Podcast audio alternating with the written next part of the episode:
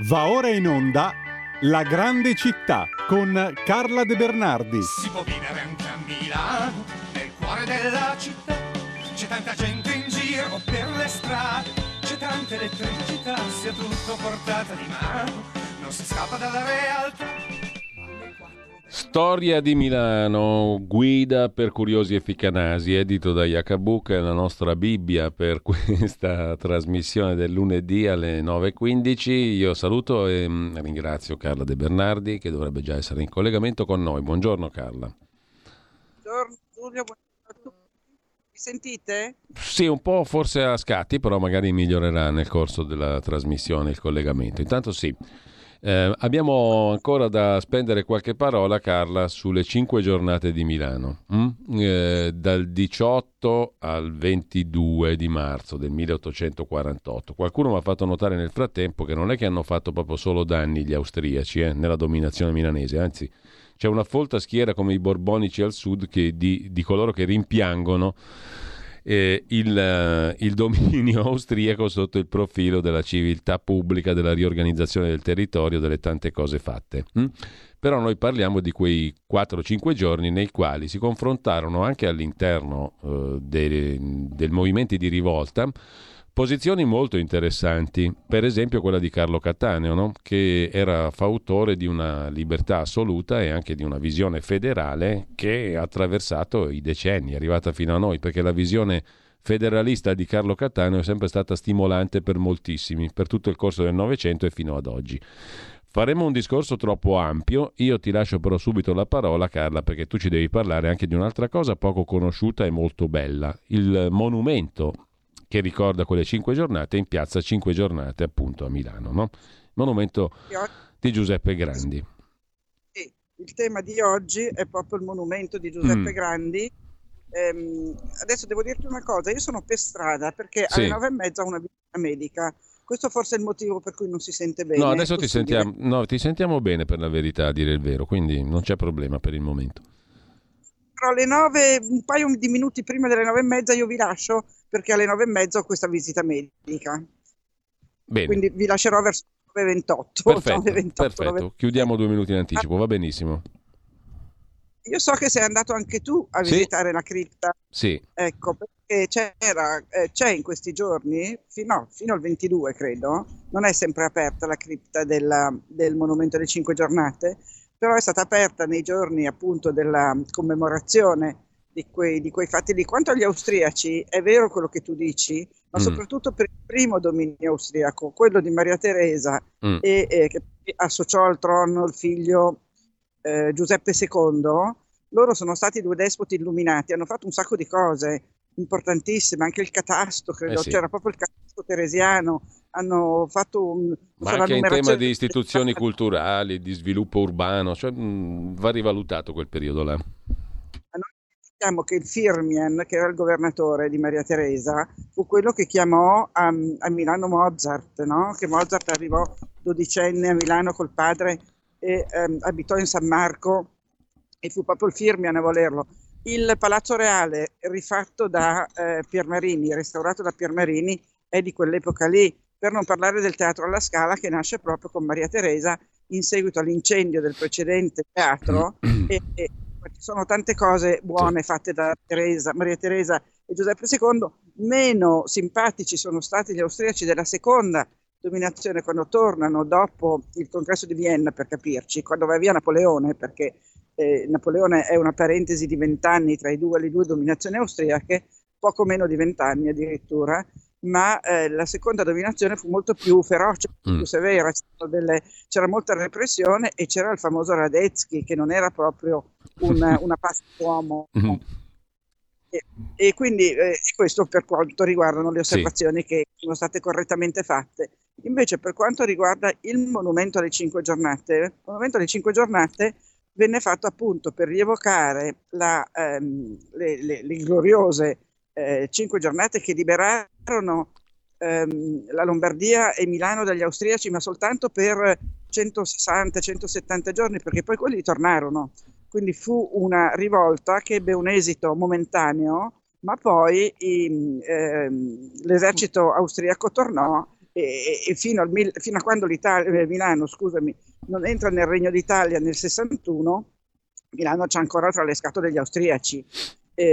Come dicevi tu giustamente, poi c'erano due fazioni, c'era quella di Cattaneo che voleva un certo tipo di sviluppo nel senso federale dell'Italia in generale, e poi c'era invece un gruppo di più moderati che volevano semplicemente annettersi al Piemonte, e lì c'è tutta, vabbè, questo ne parliamo un'altra volta, la vicenda appunto di Alberto, c'è la bella storia della bella Gigogin, ve la racconto la prossima volta.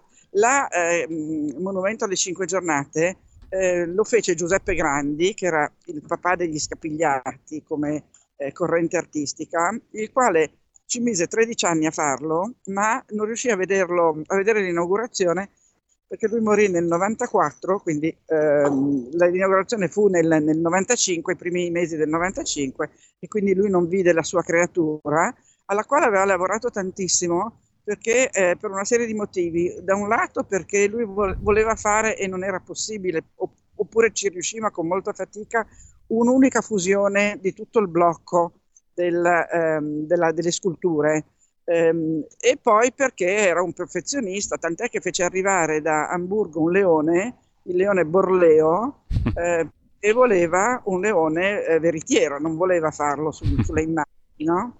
E quindi, tra l'altro, si dice che a questo leone lui facesse dei grandi spetti, perché era un leone dello zoo pacifico, e era un po' rinco, si può dire, chiamiamo pacifico per usare un eufemismo, non era troppo vivace, diciamo, esatto, un po' sorry. E si dice addirittura che lui lo izzasse con tutta una serie di dispetti per svegliarlo, sembra che c'era persino un mistere per cui che il leone non gradì. Quanto all'aquila, perché c'è anche un'aquila nel monumento, la fece arrivare da Budapest. Allora lui costruisce questo monumento che gli viene commissionato dalla città di Milano, viene fatta anche una sottoscrizione fra i cittadini, costruisce questo monumento con un grande obelisco su cui scrivere tutti i nomi dei caduti, intorno al quale c'è un gruppo scultoreo di bronzo molto bello, che poggia a sua volta su un grande basamento, è molto imponente. Queste figure femminili, più il leone Borleo e l'aquila, all'aquila non viene dato un nome, si chiama solo aquila,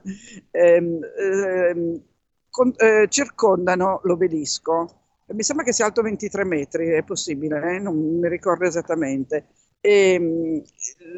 Queste 5 figure femminili rappresentano ognuna una delle 5 giornate. Per cui abbiamo una dea delle barricate che suona la campana, bellissima, si vede proprio una grande campana, e questa dea delle barricate che sembra infilarsi addirittura nella campana e che ha una lunga treccia sulla schiena che sembra un serpente. Si dice che questa ragazza, si sanno anche i nomi delle modelle che usò il Grandi, si dice che fosse Maria Torriani, anche se i nomi delle 5 ragazze che io ho trovato sul web e su Wikipedia, che adesso vi dirò, non corrispondono ai nomi che ho trovato da un'altra fonte, per cui prendiamoli per buoni, però sappiamo anche che c'è un'altra fonte che dà dei nomi diversi, perché il Grandi come si dice, usò delle figure dal vero, cioè lui voleva che le donne, anche le donne, fossero reali, quindi è andata a cercarsene tra le sue amiche, pare che una fosse la Fornaia, insomma,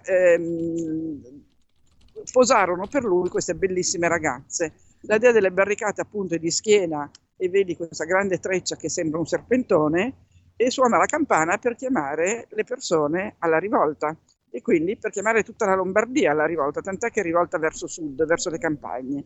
Poi abbiamo la seconda, è una donna che si dispera, pare che fosse questa Giovannina Porro, però ripeto, ci sono altre possibilità, e la donna che piange, ovviamente inutile spiegare perché piange, piange per i caduti, piange per la terza, una donna molto, molto grande, molto maestosa, quasi michelangiolesca, e proprio col volto arrabbiato, furibondo, perché è la ribellione, è proprio incarna la ribellione agli austriaci ed è più grande delle altre, proprio perché si vuole dare molto, molto valore a questo personaggio, e sembra che si chiamasse Luigia Prati, mentre la seconda, quella che piange, Giovannina Porro. La quarta e la quinta rappresentano la speranza e la vittoria. La vittoria sono una che sorregge l'altra, la vittoria suona una tromba e la speranza, la vittoria sono avvolte nella bandiera. E queste qui erano Innocentina Rossi e Tacita Chiodini, sempre con quella riserva che vi ho detto prima. La quinta, c'è chi dice che fosse volasse via per portare a tutti la buona novella della cacciata degli austriaci. C'è chi dice invece che impersoni proprio gli austriaci. Insomma, anche qui le teorie sono diverse. Però la cripta, allora, nella cripta ci sono i resti di 395, 392, 395 caduti delle 5 giornate che furono portati lì, sì, proprio, adesso ti dico la data, il 18 marzo del 95, quindi la cripta venne aperta e vennero messe lì tutti i resti di questi poveretti.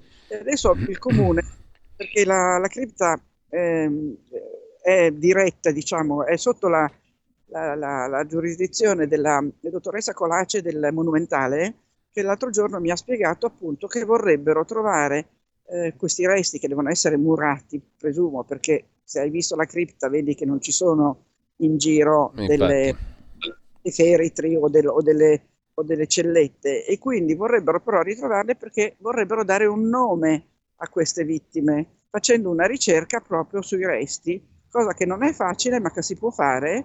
E c'è proprio a Milano un istituto che fa questo tipo di lavori, che è diretto da Cristina Cattaneo, sì, che è una patologa, e quindi questa cosa di ridare dignità ai resti, riuscendo a dare un nome a queste povere spoglie, potrebbe essere una cosa veramente meritevole.